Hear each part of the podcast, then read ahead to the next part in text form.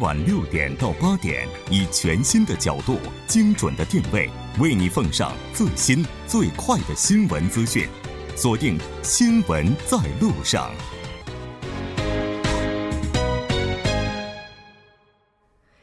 整点过后，欢迎回来，这里是正在为您直播的 TBS EFM 调频一零点三新闻在路上。现在时刻呢是晚上的七点整。九月八号，从科威特入境的一名六十一岁男性被确诊患上中东呼吸综合征。疾病管理本部十一日表示，那通过对这名患者接触过的一名密切接触者、九名一般接触者的检查，已经有八人最终被判定为阴性，另外两人的检查结果尚未公布。那考虑到依然有部分一般接触者去向不明，在这里也是向大家介绍一下预防须知。首先，应该要注意个人卫生，勤洗手。在中东地区滞留时，避免接触骆驼、蝙蝠、山羊等动物。不食用未经烹饪熟的骆驼肉，不饮用未杀菌的骆驼奶。咳嗽、打喷嚏的时候，应该使用手帕、纸巾等捂住口鼻。尽量避免前往人群密集的场所。前往人群密集处时，请佩戴口罩。如果出现发烧、咳嗽、呼吸困难等症状，请先拨打疾病管理本部呼叫中心电话幺三九九，或者拨打保健所电话，根据指示采取下一步举措。如果有其他的疑问，也可以登录疾病管理本部官网三 w 点 cdc 点 go 点 kr 进行查询。那官网的网址是三 w 点 cdc 点 g go 点 kr。嗯，好的，接下来的一个小时将为您带来我们今天的财经风向标、新闻放大镜以及新闻中的历史。稍后是广告时间，广告过后马上回来。好的，欢迎回来。接下来马上为您带来我们今天的财经风向标，依然是要连线老朋友杨帆。杨帆，你好。木真你好，大家晚上好。很高兴和您一起来了解本周的财经风向标。那这周您要为大家带来的是什么呢？应该说，期待已久的这个中秋马上就到了。应该说是这个中秋长假，不仅仅是我们每一个呃。个人的这个期待，其实也是韩国这种流通业，包括是这零售业和服务行业整整体一个非常期待的一个黄金时期。因为韩国的中秋可能是算上周末是二十二号到二十五号，那同样也赶上中国的中秋假期是在九月二十二号到二十四号这个时间里。另外紧接着中国的这个国庆长假，也就是十月一号到七号这个黄金周呢，也会跟上来。所以说，整个韩国的流通业界，包括是这个零售界呢，是。对中国游客重新来韩旅游的这个高峰是非常期待的，这对一些我们知道的免税店呀、化妆品以及这些其他的服务旅游和消费类的这个产业来讲，都是一个很好的一次机会。所以说，部分这个业界人士很很会很乐观的这个期待，说这次黄金周的这个销售业绩可能会恢复到之前，就是说去年大德发生之前的这个阶断里。但据究竟我们可不可以这么乐观的认为这是一次很大的这个韩国的消费狂欢？应该说还是还是需要更呃理性的来判断。是的，没错。呃，其实应该说每年在国庆期间，包括中秋的话，也是中国出境游人数基本上最多的一个时间点了。我们看到韩国的免税店已经和中国的部分旅行社制定了相关的合作战略。对，根据这个韩国旅行业界的这个消息哈。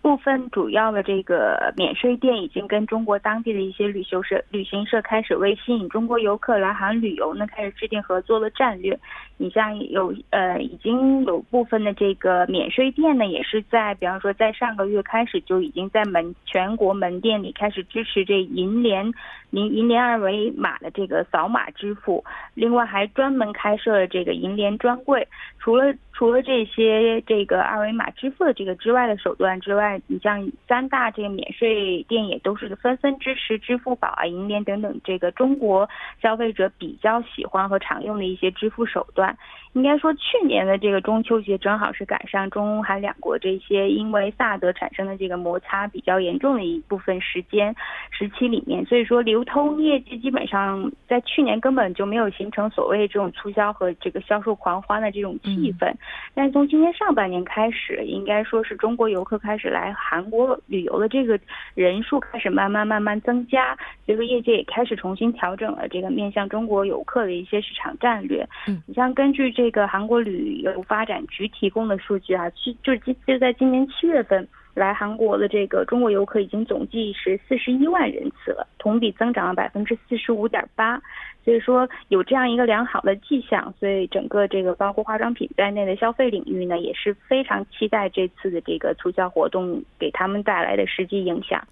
是的，没错。那其实这个促销活动的话。最近这一两年的话是开始推进了，那如果参考以前的这个成绩的话，可以说也是不尽如人意的。那今年的话，跟以往相比，会不会有一些变化呢？对，今年你像除了这个等待等待中秋和成和这个黄金周之外，哈，像韩国呢也是一。近几年呢，开始每年会组主办一次这个韩版的黑色星期五。那今年的韩版黑色星期五呢，会在九就是中秋结束之后的九月二十八号开始，在首尔、江南和东大门等等这五大商业中心开展，而且会持续大约十天左右，应该算是整个这个首尔境内的一个大规模的促销活动了。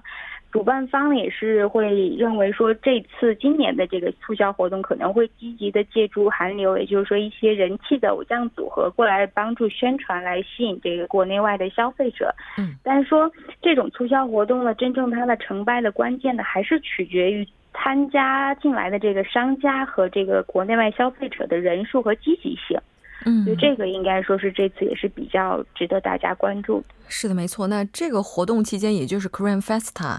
它其实就是之前也有一些反馈啊，就市民说打折的力度没有达到预期，又或者说销售的商品和自己想象当中是有差距的。那今年的话，预计的销售额会达到多少呢？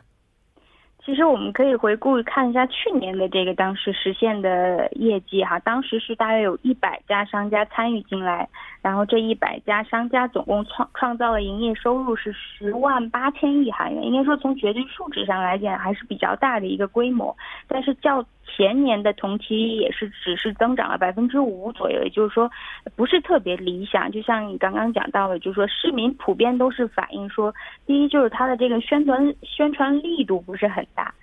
第二，也就是说，这个百货商店其实，在秋季打折季也基本上跟刚刚讲的这个九月末是比较重叠的。嗯，也就是我们在百货商店加积分、加一些会员卡累累一下，也没准会有很多的这个打折空间的。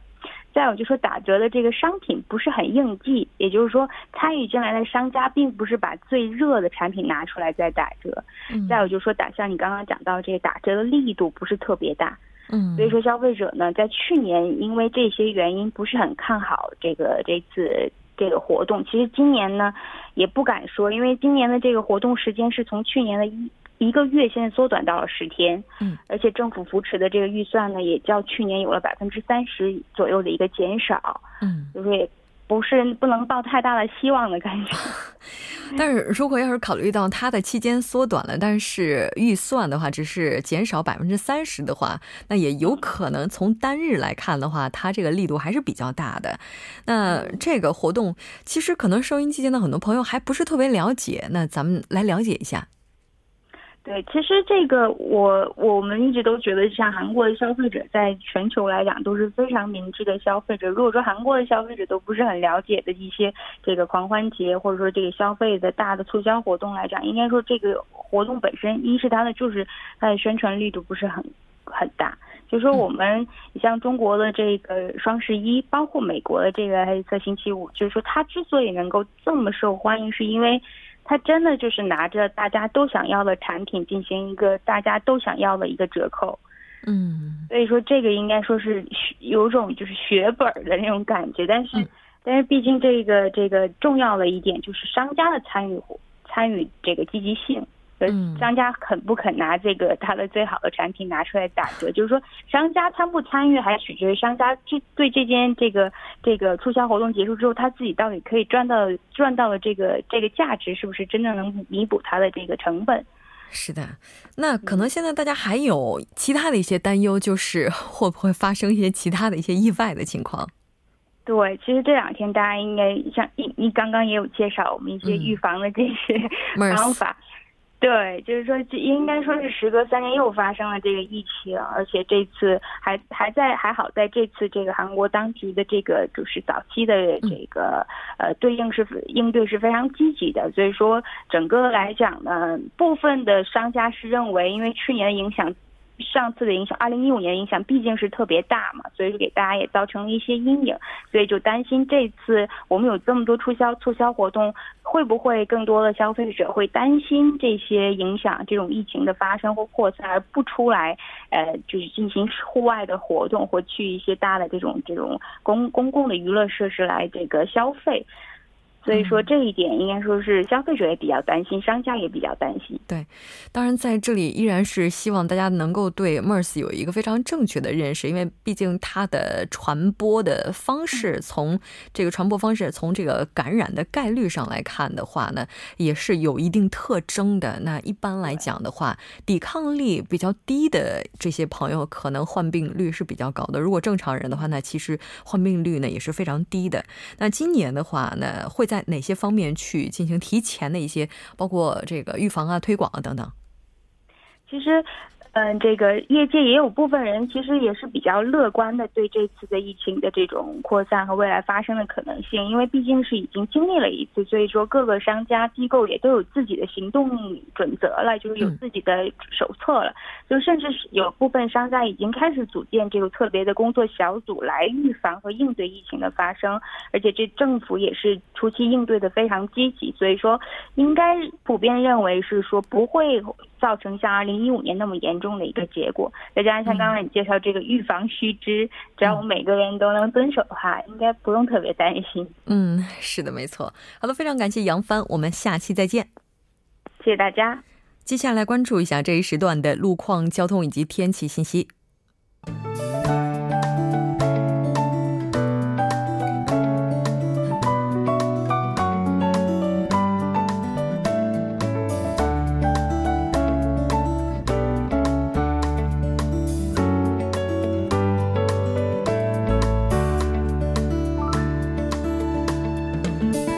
晚间七点十三分，依然由程琛为大家带来这一时段的路况及天气信息。继续来关注晚高峰时段首尔市的实时路况。第一条消息来自京仁路首尔桥至永登浦环形交叉路方向，目前在该路段的五车道上发生了一辆出租车和一辆私家车之间的追尾事故。受事故影响，目前该路段路况比较复杂，五车道暂时无法通行，还望途经的车主们参考相应路段，提前变道行驶。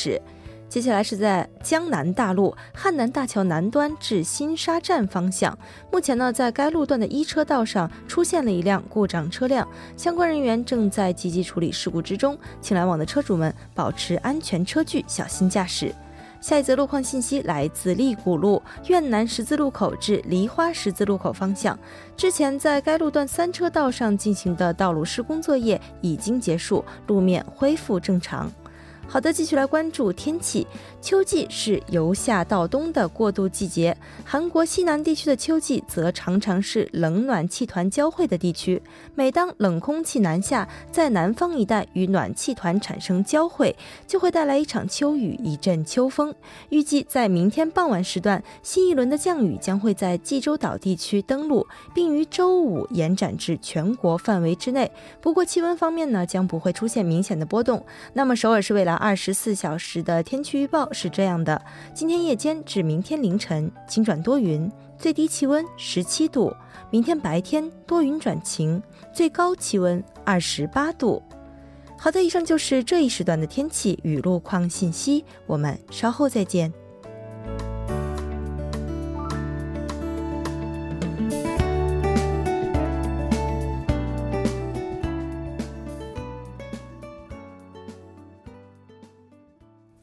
好，欢迎回来，多角度、全方位为您深入剖析韩中两国实时热点焦点。今天我们要讨论的话题是各行各业抄袭之风何时休？当然，节目也期待您的参与。您可以发送短信到井号幺零幺三，通信费用每条为五十韩元。另外，您也可以在 YouTube 上搜索 TBS EFM，在收听 Live Streaming 的同时点击对话窗参与互动。那今天我们请到直播间的两位嘉宾呢，一位是时事评论家徐明季老师，徐老师你好。呃，主持人好，听众朋友晚上好。另外一位嘉宾呢是来自韩国外国语大学经营学院的肖树峰教授，肖教授你好。啊，木真你好，大家晚上好。很高兴和两位一起来讨论咱们今天这个话题哈。那其实我们说一切的创作都是从模仿开始的，而模仿和抄这个抄袭哈，它就像异卵双胞胎，但这是完全两码事儿。那有媒体就说呢，现在中国抄袭韩国品牌内容创意现象是非常严峻的。考虑到不少韩国企业其实早期也曾经模仿过。日本那欧美企业发展至今，也是有了本土非常响亮的品牌。那抄袭是不是，嗯，它也是新兴企业发展的规律当中的一种？那当然，就这个事情哈，我们该怎么样去看待？包括像韩国的有一家大型食品公司抄袭抄袭中小企业创意，研发出类似产品这件事儿，当然也是引发了不小的热议哈。咱们今天就来讨论一下。首先，先问一下两位嘉宾啊，在日常生活当中有没有留意过印象比较深的一些所谓的这个抄袭也好、模仿也也好，就是这样的一些产品啊，包括品牌。哦，过去这个我在念书的时候就碰到一个这种案例啊，就是说有一种这个就是一种冰果啊，零食呃，这零食这个冰棍儿，嗯，这。名称这名字可以说吗？啊，还还是别说了。叫叫什么什么果？嗯啊，那么有一家公司呢，看他卖的不错嘛，嗯，他就把那个什么什么果，把它名称改成果什么什么。哦啊，然后呢，那个商标上面有画了个兔子，嗯，那兔子呢有这个没这个嘴边呢，嘴上面有两根胡须，嗯啊，他画了三根。嗯啊，然后呢，这个包装纸完全一样，颜色也都一样。啊啊，那么所以呢，这前面那一家呢就告了，那么告了以后，法院判的是这个没有，为什么？那个名字明明是这个什么什么果，它是果什么什么不一样。然后呢，那个兔子，他他说是两两根胡须，他是三根嗯，所以怎么看起来就就是不一样。所以说。这个不是抄袭，可问题是这种东西啊，就冰棍这种东西都是小孩买的嘛。嗯，那小孩怎么知道这个那个字是怎么左边两个字还是右边两个字？那个兔子也是完全长得一样啊，但是什么胡须 什么多一根少一根，这个其实这也是不应该，这这这没有缺乏这种商业道德。但是呢，你从法律方面来要跟他斗，可能斗不过。嗯，所以说很多就抄袭了以后呢，你告上法庭啊，这个胜的。这种几率呢，并不很大的。嗯嗯，这个其实我觉得这个话题说起来挺敏感的，因为在我们周边哈，这除了这个吃的零食之外啊，包括。啊，各行各业真的像文化内容创意产品也好，再比如说像这个电子产品也好，我们其实都能够看到，就是有一个东西它可能会有别的品牌的这个影子。对，很多消费者，比如说你在这个，可能是各个市场都都很差。嗯，最近几年比较少了，前几年比如下载这个电影啊，下载音乐啊，这其实很多是都涉及到侵权的。另外还有一些这个。软件啊，安装这个办公软件的一些盗版，这其实前几年都是非常猖獗的。不过这几年可能都这个随着这个啊产权保护意识都都增强了，这个消费者的意识也增强了，这些问题可能慢慢的比较少一点了。嗯，当然有意识的人，还有这个这思想成熟的人都可以，但是呢，不这样的人呢，这个就很难。其实我们最近也都能看到，在韩国也能看到什么耐克。阿迪多斯什么，就是一个字母啊，只是差那么一个字母不对，这种其实太多了，到哪里去看都能看得到。这不只是这个亚洲国家，其实到欧美国家也可以看到这种东西。嗯，是的。这我们看到韩媒报道说啊，中国文化内容产业抄袭韩流的现象是非常严峻的，已经不是单纯的借鉴了，像这个可能就会出现一些直接抄袭挪用的现象，这到底有多严重？其实过去这个中国呢是这个买韩国的，就是说呢啊，就是说版权也好，什么什么内容使用费也好，有付一部分的代价。嗯，但是呢，这个大家都知道，这个二零一六年这个不是所谓这个什么萨德问题，然后呢，什么实施所谓的什么限韩令什么等等的，就是呃，二零一六年这个中期以后啊，嗯，因为这个因为两国关系有点就是不像过去那么顺畅，那么这个时候呢，就是有。很多这个韩国的一些这个文化内容呢，就是被中国用了。这个根据这个韩国这个文化观光体育部呃提交这个国会的一些材料呢，从那里可以知道，这个到目前为止呢，这个像 KBS 有五个节目，MBC 有两个，SBS 有九个，JTBC 有四个，TVN 有六个，MN 有三个等等，一共有这个二十六。二十九个节目呢，现在说是被中国在盗用。那么这二十六个节目呢，都是当然在韩国都是很红的。那么中国呢，也是这个你说模仿，可是模仿的程度呢，太这个过分了啊。所以说呢，现在韩国呢，在这除了这个以外，还有其他的这个像什么一些商标啊等等，现在模仿的问题啊，现在在韩中两国间呢，是可以说是一个一个很大的矛盾在那边存在的。是的，没错。当然，这个我们很难去对它进行什么样的一个评价哈，因为毕竟对于一个国家来讲，它在发展一个产业初始阶段，适当的模仿与借鉴，我觉得这个是大家可以理解的，因为每个人都经历过那个阶段。这个有一个就是说，以前日本。啊，日本呢，它现在当然它现在是这个发达国家，但是以前可能开始的时候呢，它有些有这种这种基础科学方面呢，都是这个从模仿这个欧美国家开始的。但是呢，啊，那个借鉴比较好听一点。那么借鉴也好，模仿也好，那么现在呢做得更好。嗯。啊，有些部分呢做得更好。呃，所以说我们说什么青出于蓝还是怎么样啊？不管怎么样呢，刚开始呢，很多都是这种从借鉴呢，或者是多少模仿。开始的对，所以适当的这个模仿和借鉴的话，那应该说大家都能够理解。其实最忌讳出现的就是这种直接的抄袭和挪用，那这也是造成目前话题的原因。早先的话，韩国文化内容产业都是这种进口购买的方式来进行的。那现在的话，就是这个抄袭之风，就就是之所以出现这个，可能也是跟一些客观的情况有关系。其实中国，我们刚才也提到，已经曾经购买过很多这个有名的韩国文化产业方面这种制作版权，比如说，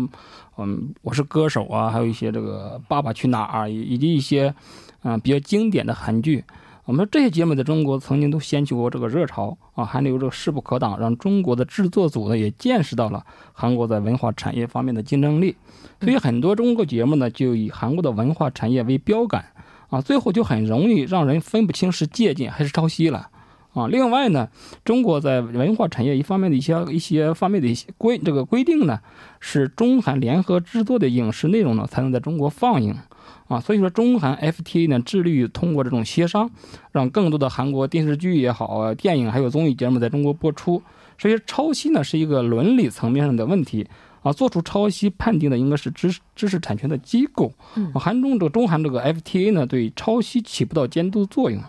最后呢，韩国文化产业曾经为了进军中国市场，它一不单纯的卖这个版权，还发展到这个中韩联合制作的模式，分享的这种收益。有的节目剪辑是由韩国导演亲自这种啊操刀，或是韩国制作团队呢这个直接协助中国团队拍摄。这个制作组呢进行 PD，做到一半时呢转到这个中国制造组的手上啊，这样的事情也经常发生过。所以说，随着中韩这个文化产业这方面的交流日益频繁呢，我们说啊，文化产业内容想要维持独特性呢，可以说越来越艰难。对，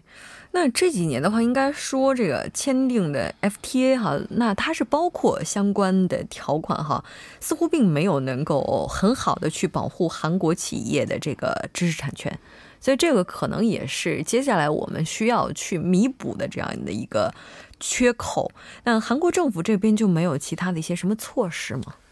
那有的，一直以来就是最近这几年呢，因为要看到现在情况比较严重，因为刚才肖教授也介绍过了，过去呢。都是什么购买版权也好，或者是咨询费用也好，啊，或者是内容使用费也好，或者联合制作也好，这些都没有什么问题的。但是最近这几年呢，现在发生了这种事情，而且呢就越来越严重了。现在，所以说呢，这个韩国呢也在国会层面呢也讨论过这个问题。那么要怎么样呢？就是说。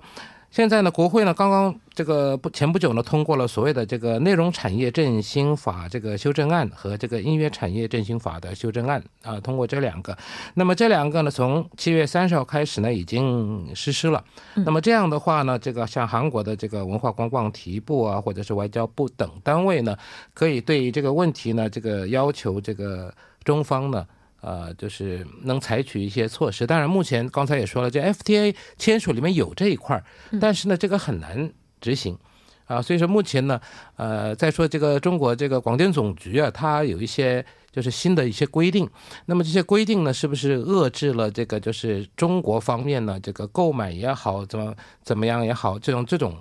情况，因为就呃。价钱也压得太低，所以现在出现了一些种种的问题。是的，那中国这方面呢？其实我们刚才也一直提到，这个是是不是抄袭还是借鉴，其实是一个很难界定的问题。其实我们就这个从知识产权保那个保护的方面来说，其实中国这个，比如说中国的相关部门，比如说广电总局也好，他们在提倡中国当地的电视台也好，制作制作组也好，啊在自主创新方面，其实发出了很多的规定。啊，比如说这个在一些这个关键的档期黄金时间，比如说七点半到晚上十点做这个阶段，啊，不允许这个。超过一一一档或两档以上的这种在外边的买来的版权，就是提倡这个本地进行自主创新，嗯啊，所以说在另外的这个消费者也好，这个制作组也好，在这个对知识产权的关注度和这个力度也都在明显的加强。当然，中国啊，在知识产权方面，一方面呢，可能还存在一些方面法律法律方面的漏洞，这也是一个现实。所以我们说，这个其实是一个，嗯，这个很难这个啊界定的一个一个一个一一个一个领域。所以说，所以需要两国之间可能的协商。这个通过这个实在实在有这个问题，另外还这个这个综艺节目它比较特殊，比如说我们说它一些这比如说思想啊，还有这个创意，它是它其实并不受法律保护的，嗯，它不受这个著作权保护的，只有一些以书面形式这种记录下来一些内容，比如说台词啊这方面可能受到这个著作权法律方面的保护。比如说这个这个想法这个创意，其实它很难界定的。它根本不受法律方面的保护。目前法律方面在这方面也存在一些漏洞。所以最近呢，不是电视剧了，现在是这个综艺节目方面就比较有这种现象比较突出一些。是的，就除了刚才咱们聊到的这些之外，我们看到韩媒呢也说中国抄袭品牌，包括一些商标的现象也是存在的。我们来稍事休息半点过后，继续讨论今天的话题。